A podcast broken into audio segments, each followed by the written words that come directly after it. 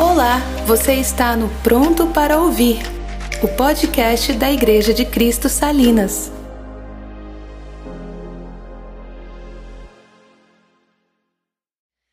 Feche seus olhos, vamos orar. Aliás, vamos ler o texto primeiro, a partir do versículo 13. Pois quando Deus fez a promessa a Abraão, visto que não tinha ninguém superior por quem jurar, jurou por si mesmo, dizendo: Certamente eu o abençoarei e multiplicarei os seus descendentes. Assim, depois de esperar com paciência, Abraão obteve a promessa, porque as pessoas juram pelo que é superior, e o juramento servindo de garantia põe fim a toda discussão. Por isso, Deus, quando quis mostrar com mais clarezas aos herdeiros da promessa que o seu propósito era imutável, confirmou com um juramento. Ele fez isso para que, mediante duas coisas imutáveis, nas quais é impossível que Deus minta, nós, que já corremos para o refúgio, tenhamos forte alento para tomar posse da esperança que nos foi proposta. Temos esta esperança por âncora da alma, segura e firme, e que entra no santuário que fica atrás do véu, onde Jesus, como precursor, entrou por nós, tendo se tornado sumo sacerdote para sempre, segundo a ordem de Melquisedeque. Amém. Senhor, muito obrigado pela Sua palavra, muito obrigado, Senhor, porque ela por si só já fala, Senhor. E nós te pedimos agora completa e total concentração ao que o Senhor vai falar nessa manhã.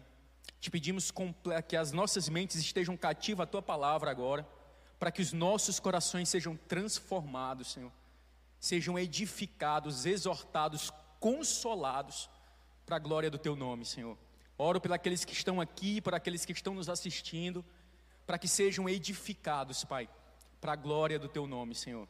Te entregamos essa palavra, porque sabemos, Senhor, que se não for pelo Senhor, nada podemos, Pai. Então, usa a vida do teu servo para a glória do teu nome, Senhor, e edifica a mim e a igreja que agora nos ouve, Senhor. Em nome de Jesus, amém. Meus irmãos, é, o tema da ministração é demolindo as falsas seguranças.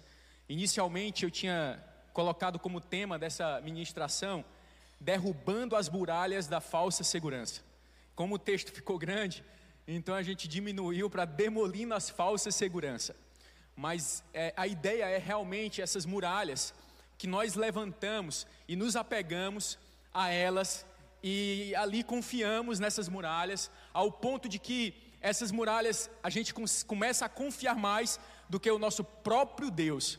A gente começa a colocar outro fundamento que não é Cristo Jesus nas nossas vidas, e a gente começa a levantar muralhas com os nossos próprios esforços, e a gente começa a confiar nessas muralhas, e muralhas feitas por homens, elas caem, elas passam, muralhas feitas por nós, elas vão passar. Agora, Cristo é o nosso castelo forte, Cristo é a nossa segurança, Cristo é uma muralha inabalável, e é sobre isso que eu queria conversar com os irmãos hoje.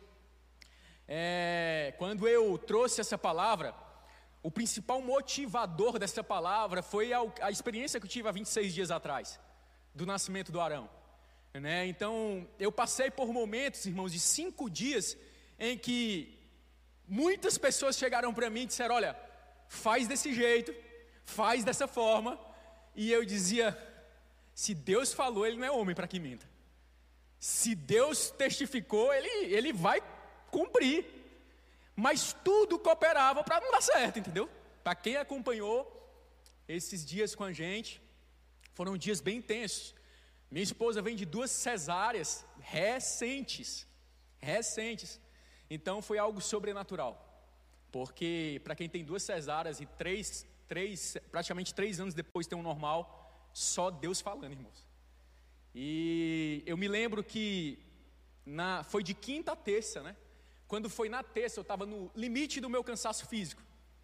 E eu cheguei para Larice, às seis horas da manhã, e disse assim: Larice, vamos para o hospital. E ela disse assim: ela já estava mais aguentando de dor, né? Já não estava mais viajando. E ela olhou só para mim assim. E ela subiu. Quando ela subiu, eu recebi uma mensagem. E essa mensagem de texto dizia assim: Não há mais o que fazer, só confiar em Deus. A mensagem era essa, irmãos, de uma irmã querida. E essa mensagem ela entrou de uma forma tão profunda que eu estava lavando a louça ali e comecei a chorar. E eu disse: Deus, não tem mais o que fazer. Então é para descansar? É para descansar. E aí, sabe o que foi que eu fiz, irmãos? Eu chamei os meus dois meninos que presenciaram tudo, sentei na sala e comecei a brincar com eles. Enquanto isso, minha esposa não estava só, estava com a doula, que a gente contratou, ela estava lá em cima, e eu brincando com as crianças e ouvindo a dor da minha esposa. Mas eu literalmente descansei. Eu disse, Deus. E aí, brincando com as crianças, a doula disse, Márcio, sobe aqui. E eu, quando subi, tinha uma água saída ali, né? E aí começou realmente, né? No descansar, Literalmente, quando eu descansei, Deus agiu. Assim, duas horas, três horas depois, Deus puf, agiu. Então, tem coisas na vida que não dá para se apegar na nossa segurança. Tem coisas na vida que não dá para se apegar nem no que os próprios irmãos falam, porque se Deus falou com você, Deus vai cumprir. Tem coisas na vida, irmãos, que Deus fala intimamente com você. E muita gente não vai entender que está ao seu redor. Muita gente não vai entender. E o grande risco que nós corremos nessa nessa caminhada é porque o processo ele é muito intenso. Ele é muito intenso. O processo ele é doloroso. E aqueles que passam pelo processo sem confiar nas muralhas que levantam, consequentemente as promessas de Deus se cumprem. Se cumprem. Independente, aqueles que confiam, que botam, colocam sua âncora ali no Senhor, as promessas de Deus se cumprem. Entrando aqui no texto, o contexto do texto é sobre salvação, certo? E a gente vai ali para o versículo 4 do, desse texto de Hebreus, diz assim: É impossível, pois aqueles que uma vez foram iluminados, provando o dom celestial, se tornaram participantes do Espírito Santo. Provaram a boa palavra de Deus e os poderes do mundo vidouro.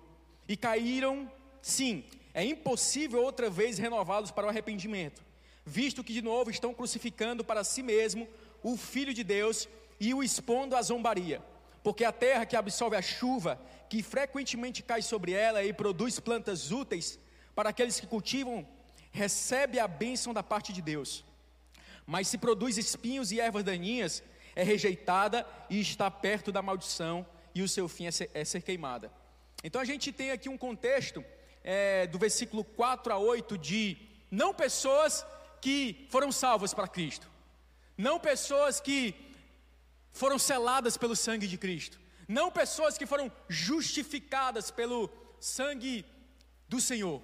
Mas a gente tem um contexto aqui de pessoas que adentraram na igreja, participaram ali da comunhão da igreja, especialmente judeus, que participaram ali da comunhão da igreja, e na hora da provação, na hora da dificuldade, na hora da perseguição, esses irmãos saíram. Então, primeira coisa que nós devemos entender, de uma vez por todas, é que salvação não se perde. Uma vez salvo, salvo é. Não tem como você perder a salvação, porque se assim fosse, era uma troca. Se assim fosse o que eu ia fazer, então é, Cristo ia dizer: opa, se você está agindo bem, então você é salvo. A primeira coisa que temos que entender é que esse texto aqui não fala dos justificados por Cristo. Esse texto aqui não fala dos selados pelo sangue do Senhor, daqueles que confiaram em Cristo e entregaram o seu coração. A primeira coisa que precisamos entender é que uma vez salvo, salvo somos. Não tem como negociar a salvação, né? Então a gente deve entender que a salvação não é pelo que eu faço, não é pela muralha que eu levanto, não é pelo meu esforço, mas é tão somente pela fé em Cristo Jesus, o Senhor. É óbvio que a gente vai ver no decorrer do texto que existem evidências da salvação. Existem evidências que você pode dizer assim: opa, a minha vida é a vida de um salvo no Senhor. Óbvio que aquele que é salvo no Senhor tem as evidências, e aqui o, o versículo 10 diz: quando ele fala, quanto a vocês, meus amados irmãos, ainda que falemos desta maneira, quanto a vocês, quanto a vocês, vocês que foram justificados, vocês que foram selados, vocês que é a igreja do Senhor, Estamos certos de que coisas melhores os esperam, coisas relacionadas com a salvação, porque Deus não é injusto para se esquecer do trabalho que vocês fizeram e do amor que mostraram para com o seu nome, pois vocês serviram e ainda estão servindo aos santos. Então, duas evidências claras e fiéis da salvação: amor e trabalho, amor e serviço a Deus. Jesus disse que nós seremos conhecidos se nós amarmos a quem? Uns aos outros. E o nosso serviço a Deus evidencia também a, a nossa salvação em Cristo. Então, os selados pelo sangue do Cordeiro estão salvos. E esta segurança, meus irmãos, da minha salvação não está na muralha que eu levanto, de forma alguma, nem com o meu próprio esforço. E é isso que incendeia, se você for ver, é isso que incendeu o coração de Lutero. Quando a reforma chega ali e Lutero descobre que é pela fé, é pela fé em Cristo, não era só pela, por tudo que ele fazia. Se você for ver a, a, a história ou algum livro de biografia de Lutero, ele tentou de tudo, mas o cara era literalmente atormentado. Então, quando ele descobre que é pela fé a salvação, então ele vai pela fé, descansa e há toda aquela reforma. Aquela reforma. Então é pelo sangue redentor de Cristo e não pelas muralhas que nós levantamos. E aqueles que estão em Cristo jamais perecerão. Jamais perecerão. Então podemos nos questionar sobre alguns homens que estão na Bíblia, que nós temos ali, por exemplo, Demas, né? Nós temos Demas ali, nós temos Simão Mago, nós temos Judas, nós temos Ananias e Safira. E aí, esses irmãos perderam a salvação? Esses irmãos participaram é, da comunhão dos santos e perderam a salvação? Como assim? Não, eles não perderam a salvação. Eles não eram, eles não eram dos nossos. Eles não estavam em Cristo. Por isso saíram, por isso abandonaram. E se provavelmente não sei, que eu não convivi com os irmãos, se apegaram a algo que não é Cristo Jesus o Senhor. Se apegaram a uma muralha que não é Deus, se pegaram a outra torre que não é o Senhor, e quando se viram em pressões, quando se viram em apertos, se afastaram da comunhão dos santos. E a Bíblia diz que Paulo chega para um ali na carta e diz: Olha, Demos amamos mais, amando mais este presente século, me abandonou. Me abandonou. Mas isso não quer dizer que Demas perdeu a salvação. Porque uma vez salvo, salvo é. Salvo é. Então, aqueles que confiam nas suas muralhas, do seu próprio esforço, quando se vê em aperto, revelam realmente que não são cristãos. Revelam realmente que não são cristãos. E eu olho para Demas e Judas, irmãos, e isso me faz refletir algo. Como é que Demas, andando com Paulo, Barnabé e outros irmãos, e como é que Judas, com próprio, andando com o próprio Cristo, pode se afastar?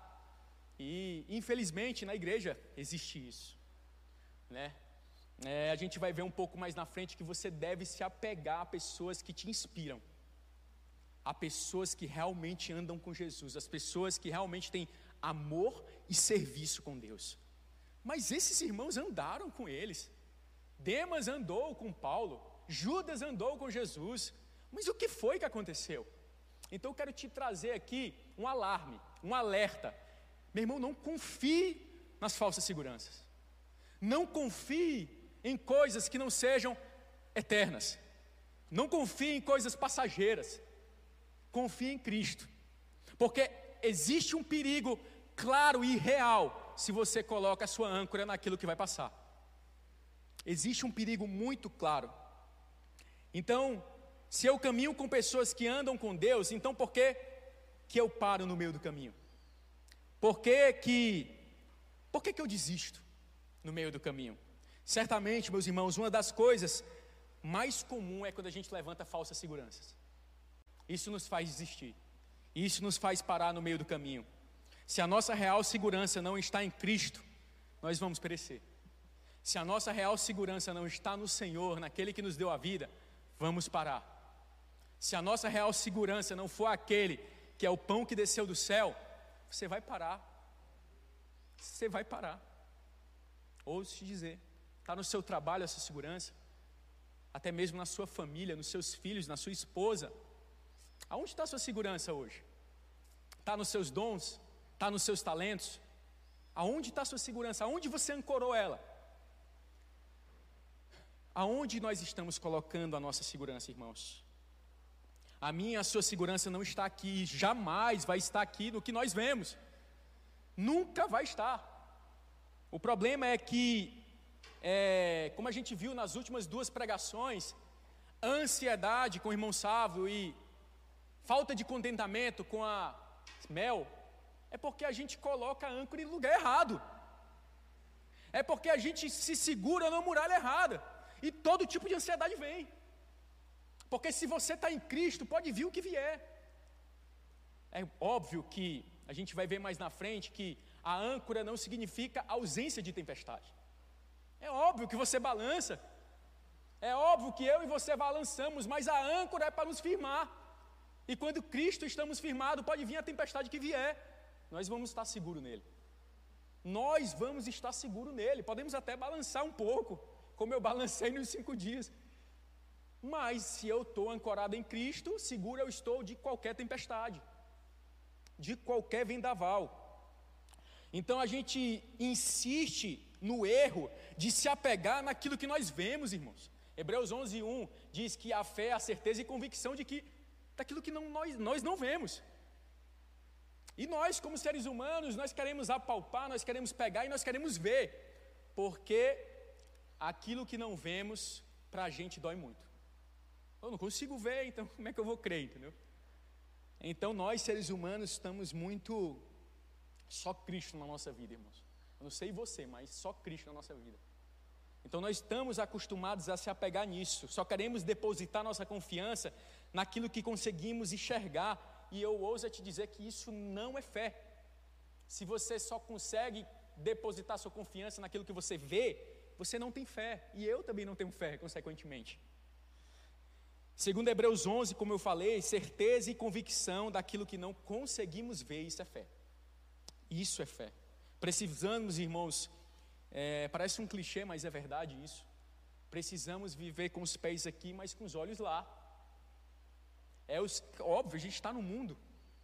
O Cristo diz: ó, peço que não, não peço que vos tire do mundo, mas os nossos olhos precisam diariamente estar em Cristo, embora os nossos pés estejam andando aqui na terra. Nossos olhos precisam estar na eternidade. E enquanto não formos convencidos pelo Espírito que a nossa pátria não é essa, ficaremos desferindo golpes como no ar, em nada. Assim Paulo fala na carta ali, salvo engano, a Coríntios: não luto como desferindo golpes no ar. Se você confia nas coisas que você vê, você está desferindo golpe em nada, meu irmão. Em nada. Se a minha e a sua esperança se limitam apenas a essa vida, seremos infelizes. A minha, a sua esperança tem que estar em algo que não passa, em algo eterno. Seremos infelizes se colocarmos as nossas esperanças naquilo que passa, irmãos. Sabe, sabe aquele tipo de pessoa que, que nos empolga? Aquele tipo de pessoa que serve, meu irmão. Aquele trator no serviço. O cara serve dois, três, quatro anos ali, mas de uma hora para outra esse cara para de servir e esse cara desaparece da igreja. Normalmente, quando levantamos essas muralhas, falsas muralhas, é muito comum nós nos empolgarmos com a comunhão, mas nós desistimos no meio do caminho. É muito comum. A gente vê muitos, muitos, infelizmente, que se empolgam, que servem, pessoas que foram líderes de grupo de crescimento, 5, 6, 7 anos, pessoas que inspiraram pessoas, mas de uma hora para outra sumiu. Sumiu, sumiu, sumiu, e a gente vai ver depois, infelizmente, infelizmente, que esse irmão não está mais em Cristo, essa irmã não está mais em Cristo. Não podemos colocar nossas, esperanças naquilo que, que é passageiro. Então, nosso castelo forte precisa ser Cristo Jesus. E se você percebe ali no verso 10 de Hebreus, como eu falei, a evidência da minha e da sua salvação é o amor e o serviço. Abra sua Bíblia aí em Mateus 8:20 rapidinho. Mateus capítulo 8, verso 20. Você é inspirado por Cristo. Ali fala assim, Mateus 8, eu estou em Marcos. Jesus põe à prova aqueles que querem segui-lo. Esse é o contexto da, dos textos aqui de 18 a adiante. Jesus diz assim: As raposas têm suas tocas e as aves dos céus têm os seus ninhos, mas o filho do homem não tem onde reclinar a cabeça. A gente vê nesse texto claramente que a dependência de Cristo era inteiramente do Pai. Inteiramente do Pai. Se você for um pouquinho antes, a gente não vai entrar lá, o texto que o, que o Sávio pregou, em Mateus capítulo 6, fala sobre ansiedade, mas fala daquilo também que nós devemos confiar. Né? A gente às vezes fica tão preocupado né, com o que vestir, com o que comer ou com o que beber, que a ansiedade vem no nosso coração de uma forma poderosa. E nós deixamos de olhar para Cristo e colocamos a nossa âncora em outro lugar. Em Mateus capítulo 6, onde, onde Sávio pregou. Se você for para João, um pouquinho mais na frente, no versículo 15, João 6, 15, você vai ver lá que os irmãos, eles, eles queriam Jesus ficou sabendo que estavam para vir com a intenção de fazê-los rei à força. Então ele se retirou outra vez sozinho para a morte. As pessoas queriam proclamar Jesus como rei de suas vidas, mas não pela segurança que Jesus tinha dar para elas, mas pela segurança do alimento e da cura. Pela segurança do alimento, do que Cristo tinha para dar e da cura que Cristo tinha para fazer. Não pelo rei que Cristo era, que transforma os nossos corações, mas a segurança que Cristo, que aos nossos olhos humanos podemos ver. Milagre e alimentos, né? Então, podemos nessa manhã até dizer que Cristo é o nosso rei. Mas a minha pergunta é o que eu faço para nós hoje, para a gente refletir. Se a torneira fechar, meu irmão, se a perseguição vier, perguntemos: Cristo continua sendo o nosso rei? Cristo continua sendo o nosso Senhor? Se as coisas apertarem, Cristo continua sendo o Rei das nossas vidas. E eu quero te dizer algo nessa manhã, muito real, muito verdadeiro. Ele é o nosso verdadeiro maná, meus irmãos. Ele é o pão que desceu do céu para nos dar vida. Ele é a esperança no meio desse mundo tão caótico que nós vivemos. Ele é a única esperança. Ele é a salvação, ele é a rocha eterna. Ele é o esconderijo. Ele é o caminho, a verdade e a vida, ele mesmo fala sobre isso. E ele é a nossa verdadeira segurança.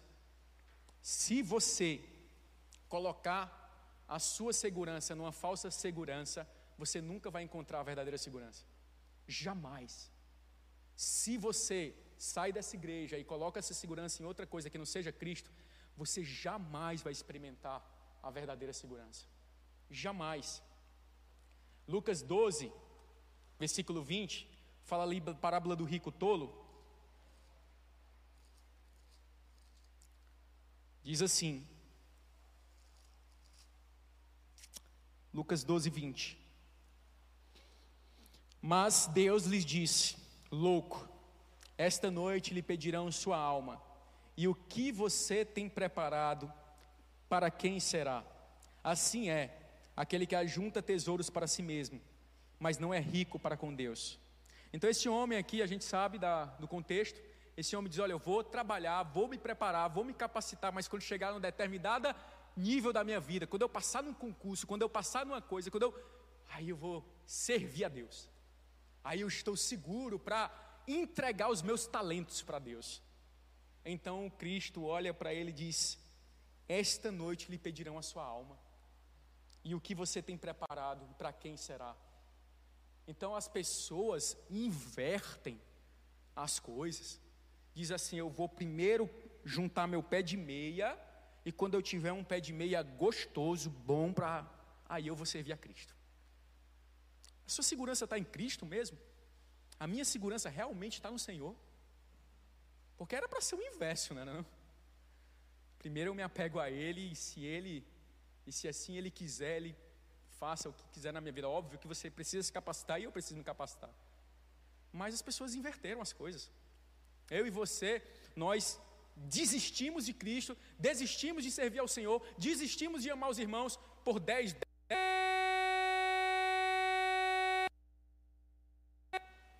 Quais as suas forças para servir o Senhor? Você, você entregou sua juventude para aquilo que é passageiro. Você entregou sua juventude para aquilo que é efêmero, aquilo que. Você entregou.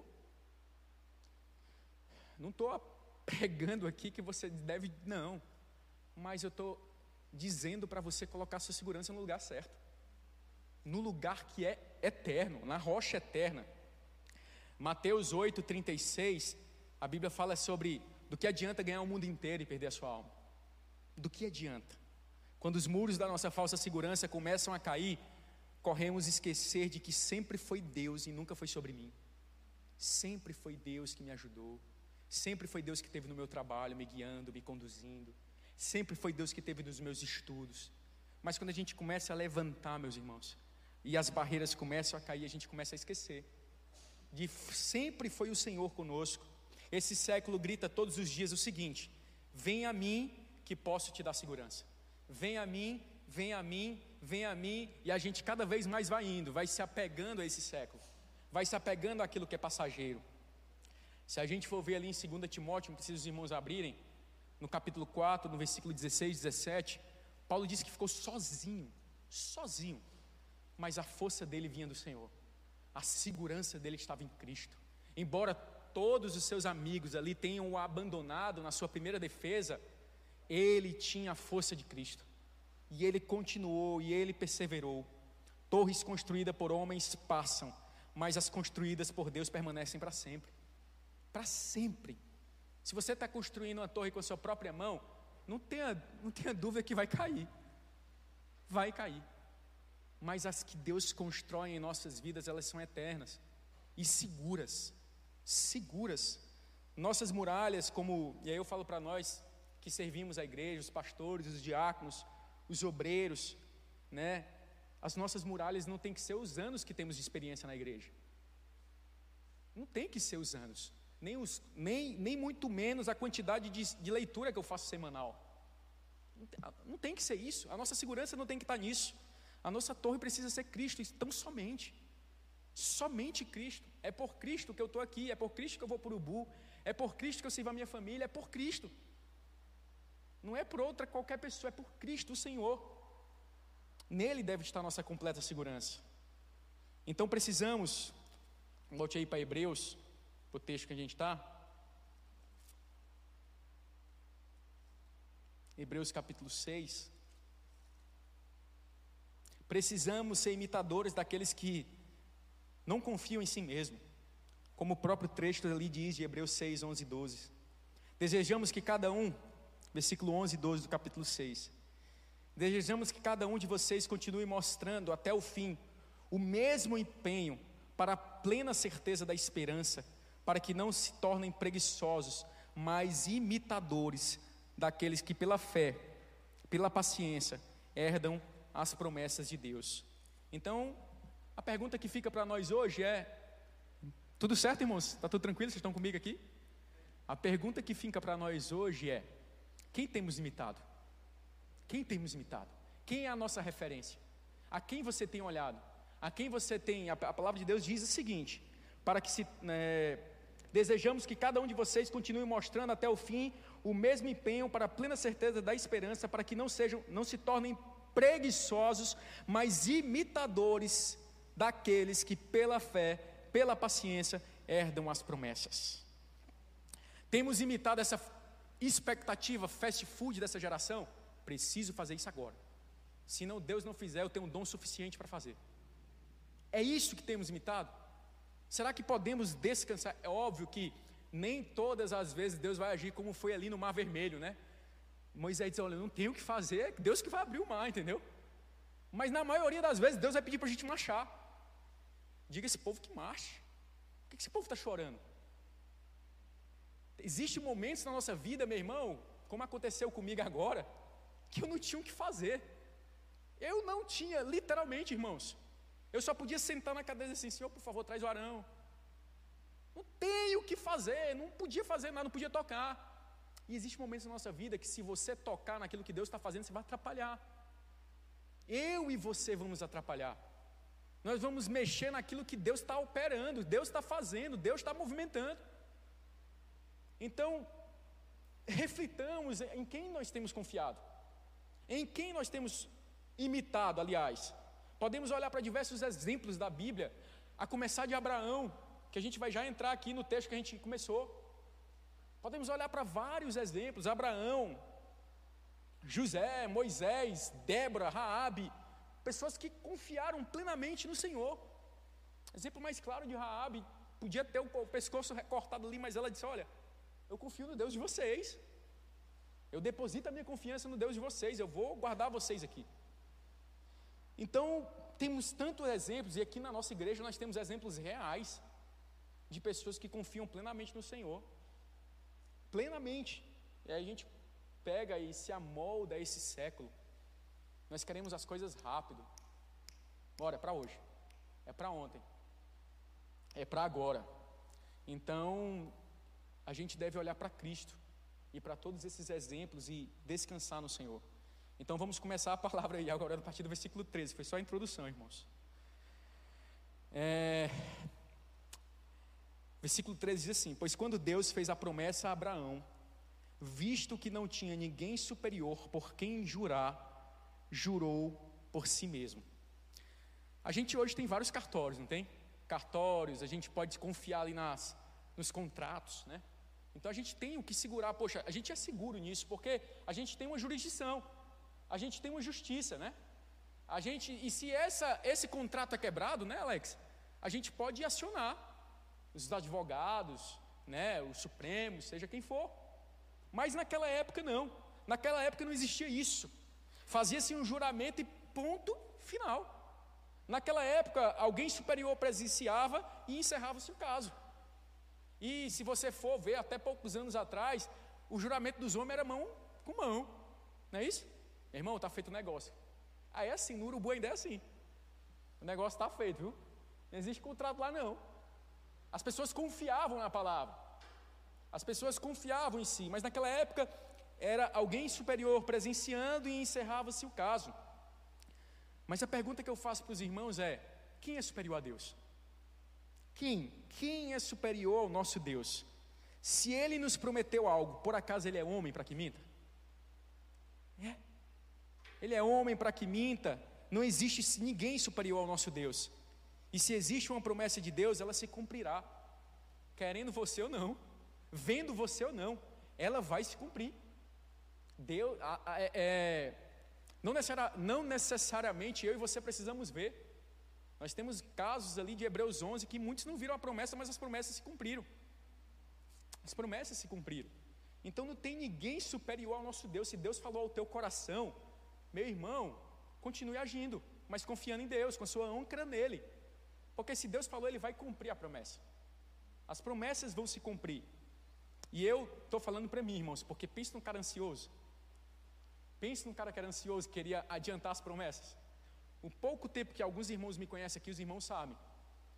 Eu, eu sempre quis empurrar um pouquinho a porta. Eu sempre quis assim, rapaz, eu vou adiantar um pouquinho. Sabe? Agindo, mas sempre quis empurrar. Não querendo que Deus abrisse a porta e disse, agora é a hora de você. Agora é a hora. Então, existem momentos que é, a gente precisa realmente descansar, como fala o Salmista 37 ali. Descansa, deleita e confia no Senhor. Descansa, deleita e confia no Senhor. Vamos para os versos 14 ali. Dizendo certamente: Eu abençoarei e multiplicarei os seus descendentes. E assim, depois de esperar com paciência, Abraão obteve a promessa. Porque as pessoas juram pelos, pelo que lhe é superior e o juramento servindo de garantia põe fim toda discussão. Então, se você for ver esse versículo aqui, o 14, lê de novo, dizendo: Certamente o abençoarei e multiplicarei os seus descendentes. O contexto deste texto, abre, abre em Gênesis 22. Está no versículo ali, Gênesis 22.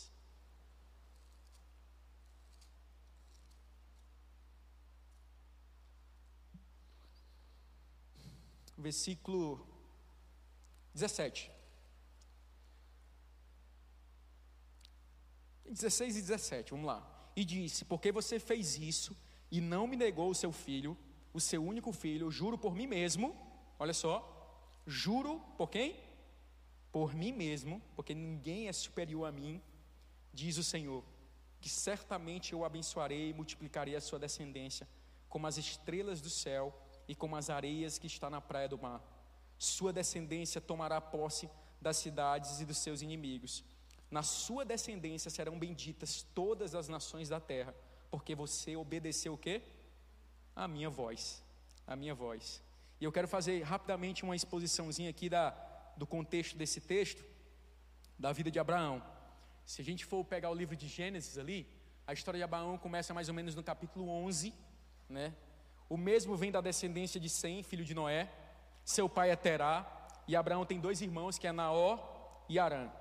Morava ali em Ur dos Caldeus, terra que era rodeada de idolatria. Então Abraão, Abraão morava ali em Ur dos Caldeus, onde havia muita idolatria. Era irmão de duas pessoas, Naó e Arã. Abraão toma como esposa Sarai, que passa a se chamar Sara depois da promessa, né? Cumprida. A Bíblia relata que Sarai era estéril, ainda acho que no capítulo 11 ou é no capítulo 12. A Bíblia relata que Sarai, que Sarai era estéreo.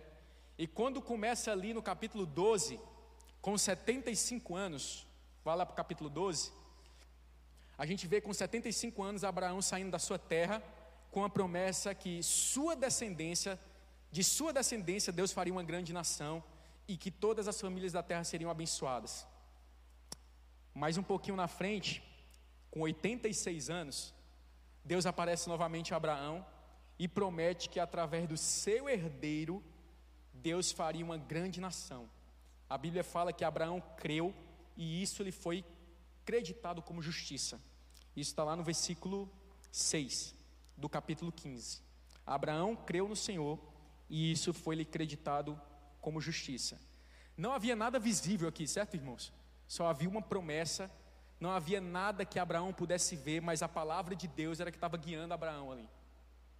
Mas no capítulo 16, algo acontece e Sarai tenta dar um jeito em cima da promessa que Deus tinha feito. Então a gente vê ali no capítulo 16 que é, antes de você entrar no capítulo 16 aqui, eu quero te falar uma coisa que eu escrevi aqui. Promessas de Deus se cumprem no tempo de Deus, não no meu tempo e no seu. É no tempo de Deus. Escute o que eu estou te falando. Se Deus te prometeu algo, é no tempo dele. Irmãos, eu me lembro que eu passei nove meses orando, nenhum segundo. Eu não sabia por que, que eu orava isso. A Larissa até hoje diz: Por que, que tu orava isso, hein? Aconteceu. Eu dizia assim: Senhor, nem um segundo a mais, nem um segundo a menos, que Arão venha na hora certa. Que Arão venha na tua hora. Que Arão venha no momento exato. E foi, no segundo, na, na prorrogação, dos 15 minutos da prorrogação, ele nasceu. A médica foi olhar para dizer assim: vamos passar de cirurgia? E ele veio na hora de Deus. Foi na hora que Deus disse: agora pode vir. Porque não tem mais confiança nenhuma. Até a própria médica que não confiava, a mulher que mais faz parte aqui de Fortaleza normal, já estava dizendo: não, não, vamos lá passar de cirurgia. Aí na hora que ela ajoelhou, disse: ah, a cabeça do menino. Aí, aí ela disse assim: pega aqui na cabecinha, Márcia. Eu disse: não, não, não, deixa eu segurar minha esposa aqui mesmo. Deixa eu segurando minha esposa, que é o melhor que eu faço. E ali o menino vem, na hora de Deus, nem um segundo a mais, nem um segundo a menos. Não é no nosso relógio. No relógio de Deus não trabalha igual o meu e o seu, nunca vai trabalhar. Nunca vai trabalhar. Tem pessoas entre nós que talvez nem vejam a promessa se cumprir, mas elas se cumprirão, independente de vermos ou não. E aí, como eu falei para vocês, tem horas que a gente realmente, tem horas não, a vida toda a gente tem que ser, como o salmista diz ali, descansa, deleita e confia no Senhor. Então Sarai, aqui no capítulo 16, pega sua serva H e faz uma barriga de aluguel ali em H. Pega e diz assim: Olha, chama H e entrega H para Abraão e pede para que Abraão se deite com ela. A Bíblia relata que Abraão concorda, irmãos. Concorda. Eu fiquei assim de cara, né? Porque Abraão tinha recebido duas, duas já do Senhor. Mas já fazia o quê?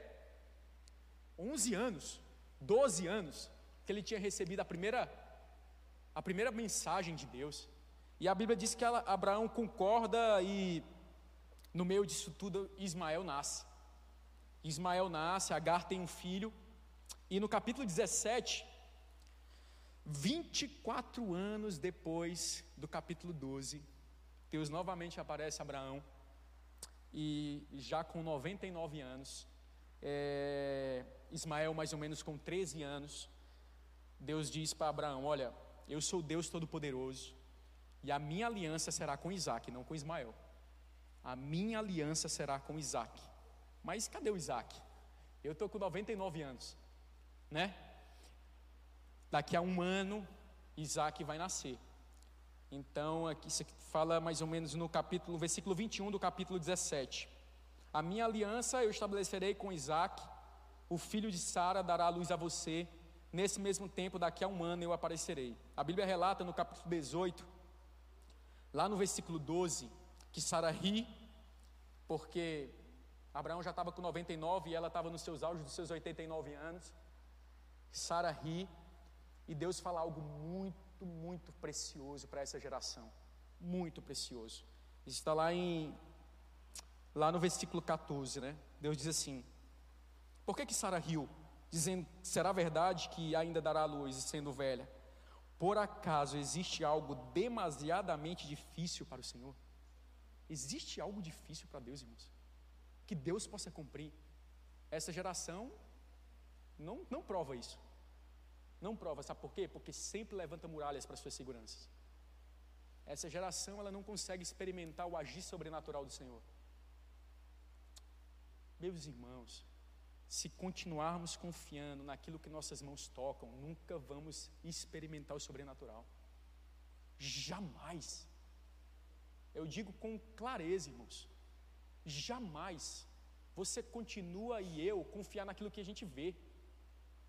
Mas Deus fala: é, tem algo difícil para mim. Não existe nada difícil para mim.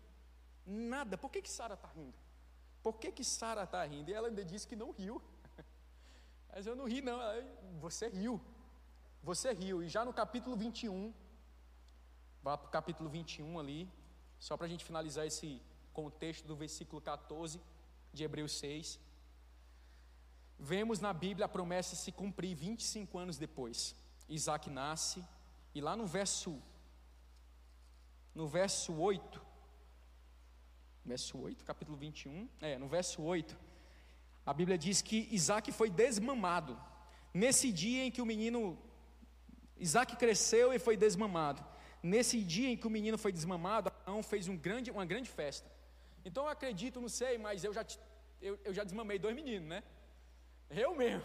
Peguei, o menino ficou parecia um gremlinzinho no meu pescoço mas desmamou. Eles tinham na faixa de dois anos. Então eu acredito que Isaac tinha aqui, sei lá, dois anos e meio, no máximo três, né, para desmamar.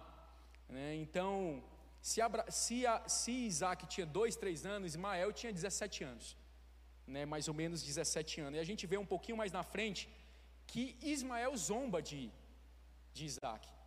Provavelmente, não sei, a Bíblia não é tão literal nesse sentido, mas Ismael confiava que ele seria o herdeiro né, das, das bênçãos do pai, da, porque Abraão era um homem muito rico.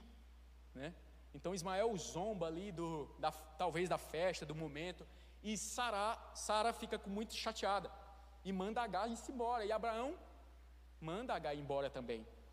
Talvez é, com receio de que o filho mais velho venha herdar a herança do pai, né? Então Sara manda o menino embora com a mãe. Então chegamos no versículo 14, ali do capítulo 6 de Hebreus. Volte de novo.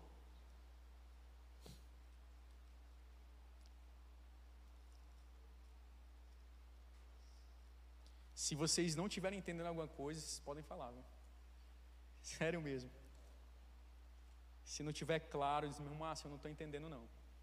Aí vocês podem paralisar e eu tento explicar.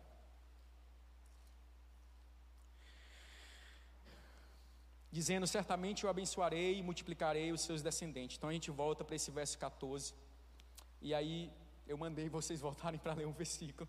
Volte para Gênesis 22 de novo. o versículo, inclusive, que a gente tinha lido já. E aí vamos ali, versículo 1, né, do capítulo 22 de Gênesis. Depois dessas coisas, Deus pôs a Abraão à prova e lhes disse: Abraão, este lhes respondeu: Eis-me aqui, Senhor. Deus continuou: Pegue o seu filho, o seu único filho Isaque, a quem você ama, e vá à terra de Moriá. Ali ofereçam em holocausto sobre um dos montes que eu lhe mostrar. Na manhã seguinte, Abraão levantou-se de madrugada e, tendo preparado o seu jumento, eu queria que você grifasse, especialmente, irmãos, o início do versículo 3. Na manhã seguinte.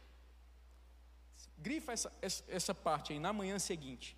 Abraão levantou-se de madrugada e, tendo preparado o seu jumento, levou consigo dois dos seus servos e Isaque, seu filho, rachou a lenha para o holocausto e foi para o lugar que Deus lhe havia indicado. No terceiro dia, Abraão ergueu os olhos e viu o lugar de longe. Então disse aos servos: Esperem aqui com o jumento. Eu e o rapaz iremos até lá e depois de termos adorados, adorado, voltaremos para junto de vocês. Abraão pegou a lenha do holocausto e colocou sobre Isaque, seu filho.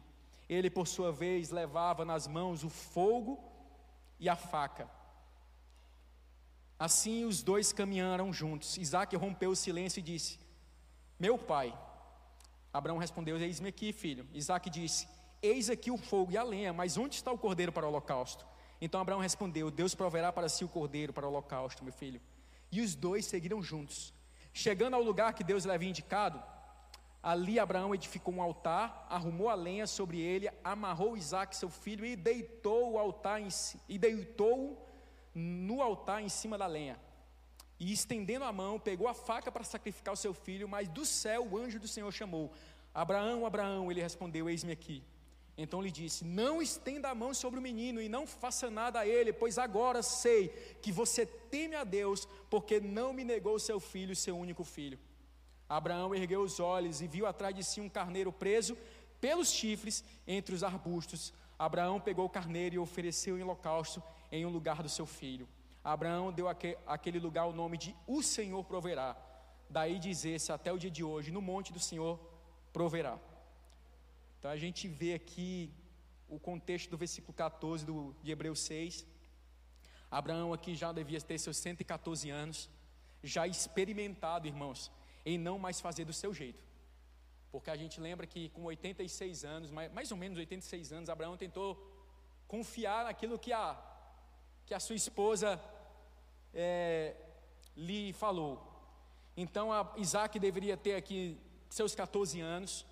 No verso 2 você vê que Deus pede para que Abraão ofereça Isaac em holocausto. No verso 3 eu pedi para você grifar na manhã seguinte. Porque, meu irmão, eu não consegui entender, sabe? Como é que Deus pede para sacrificar um filho e o cara não procrastina. Ele tão somente obedece à palavra de Deus.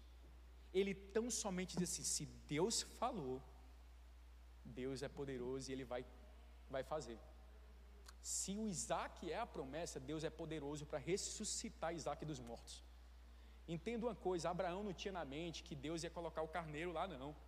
Abraão tinha na mente que ele ia matar o filho e que Deus era poderoso para ressuscitar o menino. E eu fiquei, gente, imaginando que fé é essa? Que fé é essa que não questiona? Que fé é essa que não perguntou? Talvez questionado na madrugada, talvez questionado durante os três dias ali, mas na manhã seguinte ele já preparou e já andou, em cima da promessa que Deus tinha feito. Não houve ali um porque eu talvez tenha, eu nem, nem pensasse nisso, no Benjamin. Nossa, para mim é algo inimaginável. Inimaginável. Então, é, você vê que ele não questiona, ele não pergunta. Não sei, não estava lá talvez, mas eu vejo que na manhã seguinte ele foi. Ele não procrastinou. E Abraão não estava pensando que Deus pouparia Isaac. Hebreus 11, 19 diz o seguinte: Abraão considerou que Deus era poderoso para ressuscitar Isaac dentre os mortos. Que teste, que prova Abraão estava passando. Toda vida que eu e você estivermos passando por uma prova grande, não queira fazer do seu jeito. Não queira fazer do seu jeito. Deuteronômios 8, versículo 2 e Deuteronômios 8, versículo 16, a palavra de Deus diz que Deus deixou o povo no deserto para provar o seu coração, para saber aonde o seu coração estava. Toda prova, toda tribulação, toda dificuldade é para sua edificação e é para minha edificação. Todas as coisas cooperam para o bem daqueles que o amam e estão segundo o seu propósito. Romanos 8, versículo 28. Então, a geração não entende sobre prova. A geração não entende sobre tribulação. A geração não entende sobre dificuldade porque é rápido. E Deus diz que todas as coisas cooperam para o nosso bem. Se eu passo por uma tribulação e se Abraão estava passando por isso, era para a edificação própria da família. Da família. Então, pare, paremos, né? Porque primeiro para mim, paremos de botar a mão naquilo que Deus não quer que a gente ponha a mão. Descansemos naquele que é todo poderoso naquele que pode fazer todas as coisas. Tudo que acontece nas nossas vidas, mesmo que seja aparentemente ruim, no final vai servir para o nosso bem, vai servir para a nossa edificação, vai servir para que você dê um glória a Deus bem alto. Deus é poderoso, olha só o que ele fez. No meio do deserto, ele preparou um jardim lindo. Está entendendo, irmãos? Então Deus é poderoso para fazer. Versículo 12, a, Deus fala para Abraão: Olha, eu sei que você teme a Deus e sei que você confia em mim. Vá para Romanos capítulo 4, rapidinho, só para você entender um pouco mais de profundidade nisso. Romanos 4.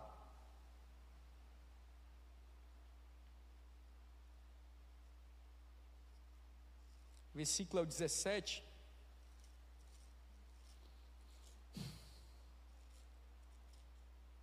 diz assim: Como está escrito, eu constituí por pai de muitas nações, diante daquele em quem Abraão creu, o Deus que vivifica os mortos e chama à existência as coisas que não existem.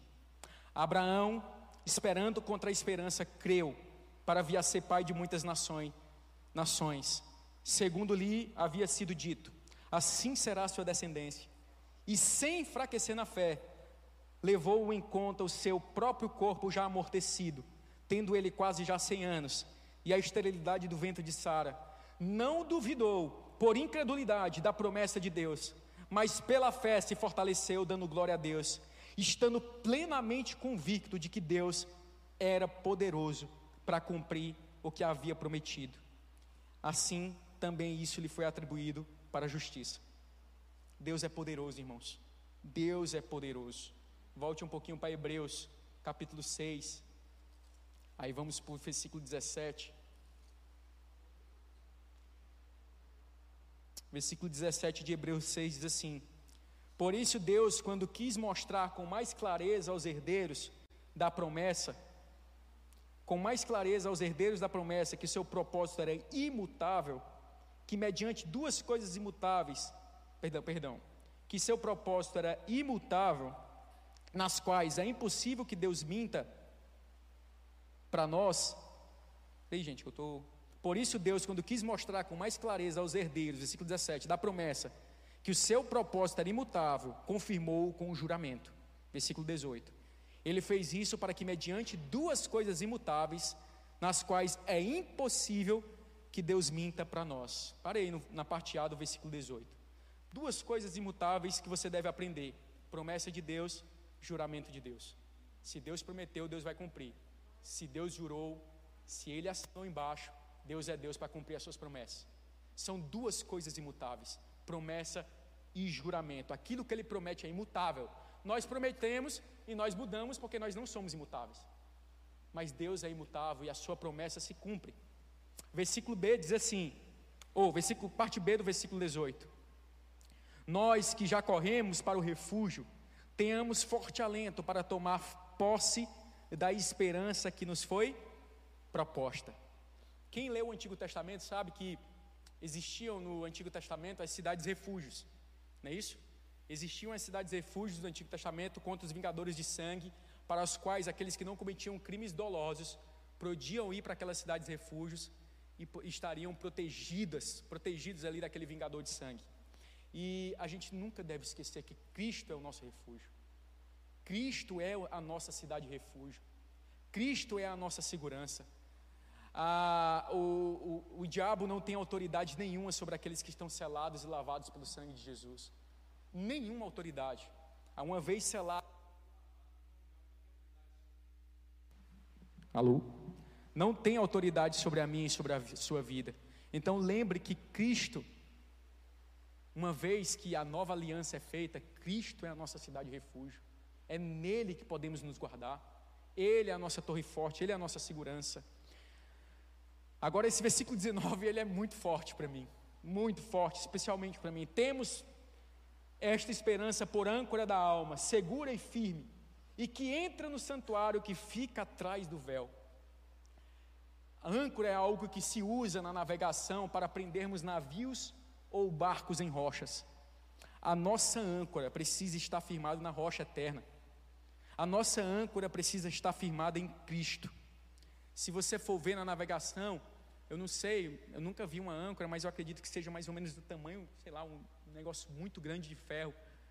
Mas eles jogam a âncora ali para baixo e aquela âncora ela se prende em rochas e pode vir a tempestade que vier, o barco está preso ali. Nós jogamos a nossa âncora para Jesus. A nossa âncora está nele. A nossa segurança está nele. Meu irmão, não sei o que, que você está passando dentro do seu trabalho, dentro da sua casa, mas seu refúgio é o Senhor. O meu refúgio é o Senhor. A minha segurança está nele e não está em outra pessoa. Então, se a âncora estiver em Cristo, pode vir o que vier, pode vir o que vier, que a gente vai estar seguro. Seguros. Versículo 20: onde Jesus, como precursor, entrou por nós tendo tornado sumo sacerdote para sempre, segundo a ordem de Melquisedeque. E aí, tenho várias é, formas de falar precursor, é, aquele que passou na frente, mas imagine que o Bolsonaro vem aqui para Fortaleza, que é o nosso presidente, né? Com certeza vai ter os batedores na frente. Os batedores da, da presidência abrindo o caminho para que nada atrapalhe o presidente Bolsonaro passar. Estou dando um exemplo, certo? Cristo é o nosso precursor. Cristo é que vai, foi na nossa frente. Cristo vai abrindo os caminhos para a gente. Você não precisa se preocupar com o dia de amanhã. Cristo já está lá. Você não precisa se preocupar com o mês que vem. Cristo já está lá também. Ele é o nosso precursor, é Ele que abriu o véu, é Ele que rasgou o véu, é Ele que nos deu segurança, é Ele que nos deu salvação. Então você não precisa ficar ansioso com o seu trabalho, porque Cristo está cuidando. Ele está no dia de amanhã, meus irmãos. Ele sabe o que é melhor para nós. Então Jesus é o precursor das nossas vidas. Ele abriu caminho e ele abre caminhos ainda hoje. Ele abre caminhos ainda hoje. Ele penetrou além do véu, como o texto fala. E por fim, Hebreus 11, 26, vai um pouquinho mais para frente, Lá no versículo 26 diz assim. Nós vamos ler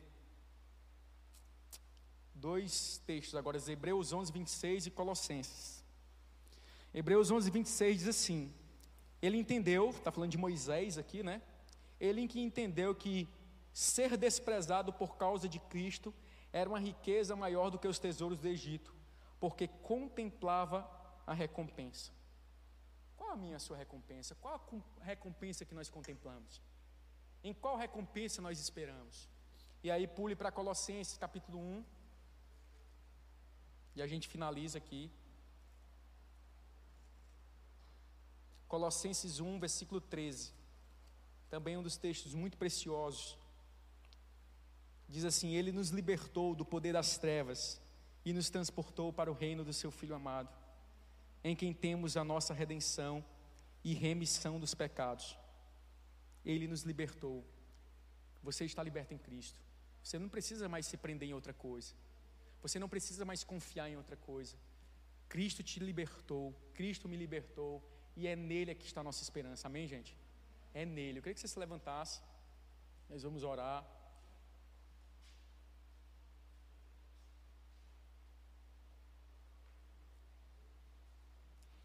Queria que você fechasse seus olhos e colocasse sua vida diante de Deus e fizesse uma breve reflexão. Existe alguma falsa segurança que você tem se segurado hoje? Existe algo que você está hoje se apegando que você precisa demolir, que você precisa destruir e que você precisa colocar completamente sua vida naquele que te libertou? Se existe algo, meus irmãos, Vamos colocar diante de Deus hoje. Vamos colocar diante do altar do Senhor. A Bíblia fala que Cristo anda no meio da sua igreja. E eu tenho certeza que Ele está aqui. Tenho certeza e convicção de que Cristo está aqui. Então vamos orar. Senhor, muito obrigado, Senhor.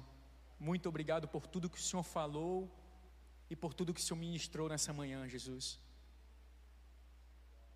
Nós sabemos que o Senhor é a nossa rocha eterna, a nossa segurança. Mas, infelizmente, Senhor, nós queremos confiar naquilo que nós vemos, Senhor. Nós queremos descansar naquilo que não traz descanso, Jesus. Nós queremos tocar naquilo que não nos sustenta, Senhor. Deus, em nome de Jesus, aqui está a minha vida e aqui está a vida dos meus irmãos, Senhor.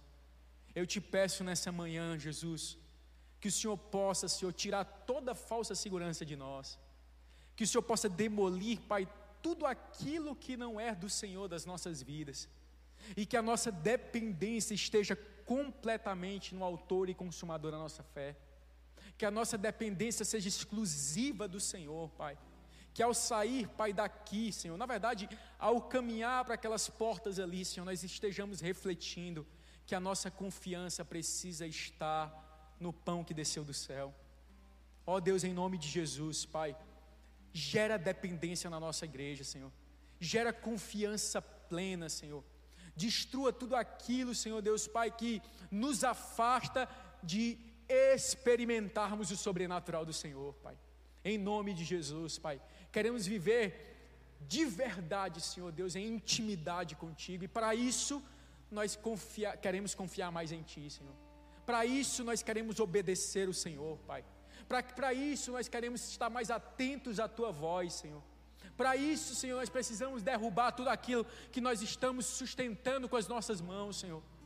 Em nome de Jesus, Senhor. Leva-nos a uma dependência completa, Senhor em nome de Jesus, Senhor, sustenta-nos, Senhor, porque Tu és a nossa torre forte, Tu és o nosso castelo forte, Senhor. Em nada, Senhor, temos segurança nesse mundo, em nada a não ser no Senhor, Pai. Por isso eu te peço em nome de Jesus, aqueles que estão, Senhor Deus Pai, é, balançando, Senhor, que o Senhor possa firmar a âncora, Senhor, e eles possam avançar em Ti, Jesus aqueles que estão pensando em desistir porque estão vendo as torres caindo, que eles possam voltar a olhar para a torre eterna, Senhor. Em nome de Jesus, Pai, não deixe os meus irmãos segurarem confianças passageiras, Pai. Não deixe os meus irmãos orarem para aquilo que vai passar, mas para aquilo que é eterno, Senhor. Em nome de Jesus, Pai, nós te agradecemos nessa manhã pela tua poderosa palavra, Senhor. Muito obrigado, porque é ela que nos transforma, Senhor. E assim nós te entregamos, em nome de Jesus.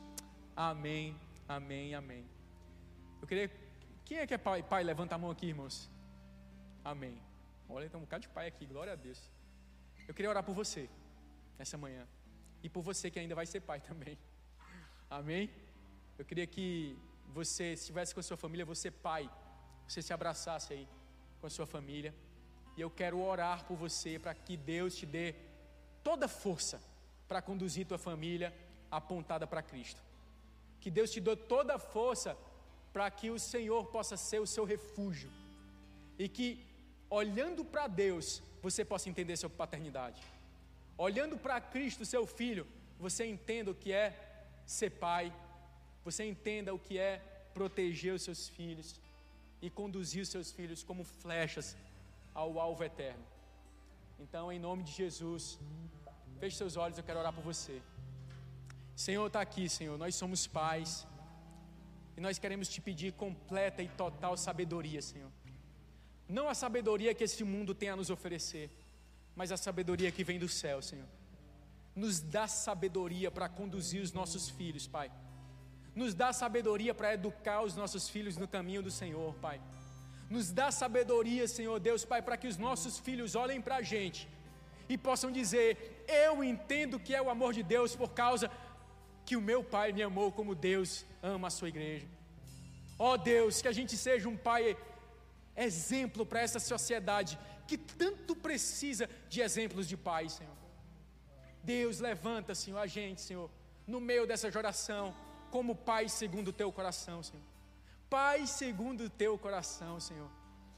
Eu entrego cada pai que está nos assistindo, cada pai que está na igreja nessa manhã, Senhor. Deus edifica, dá força.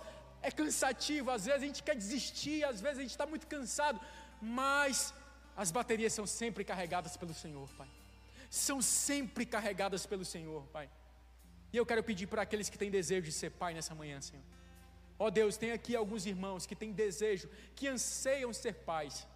Eu oro, Senhor, no nome de Jesus, que o Senhor possa cumprir a tua promessa na vida dos meus irmãos, Pai.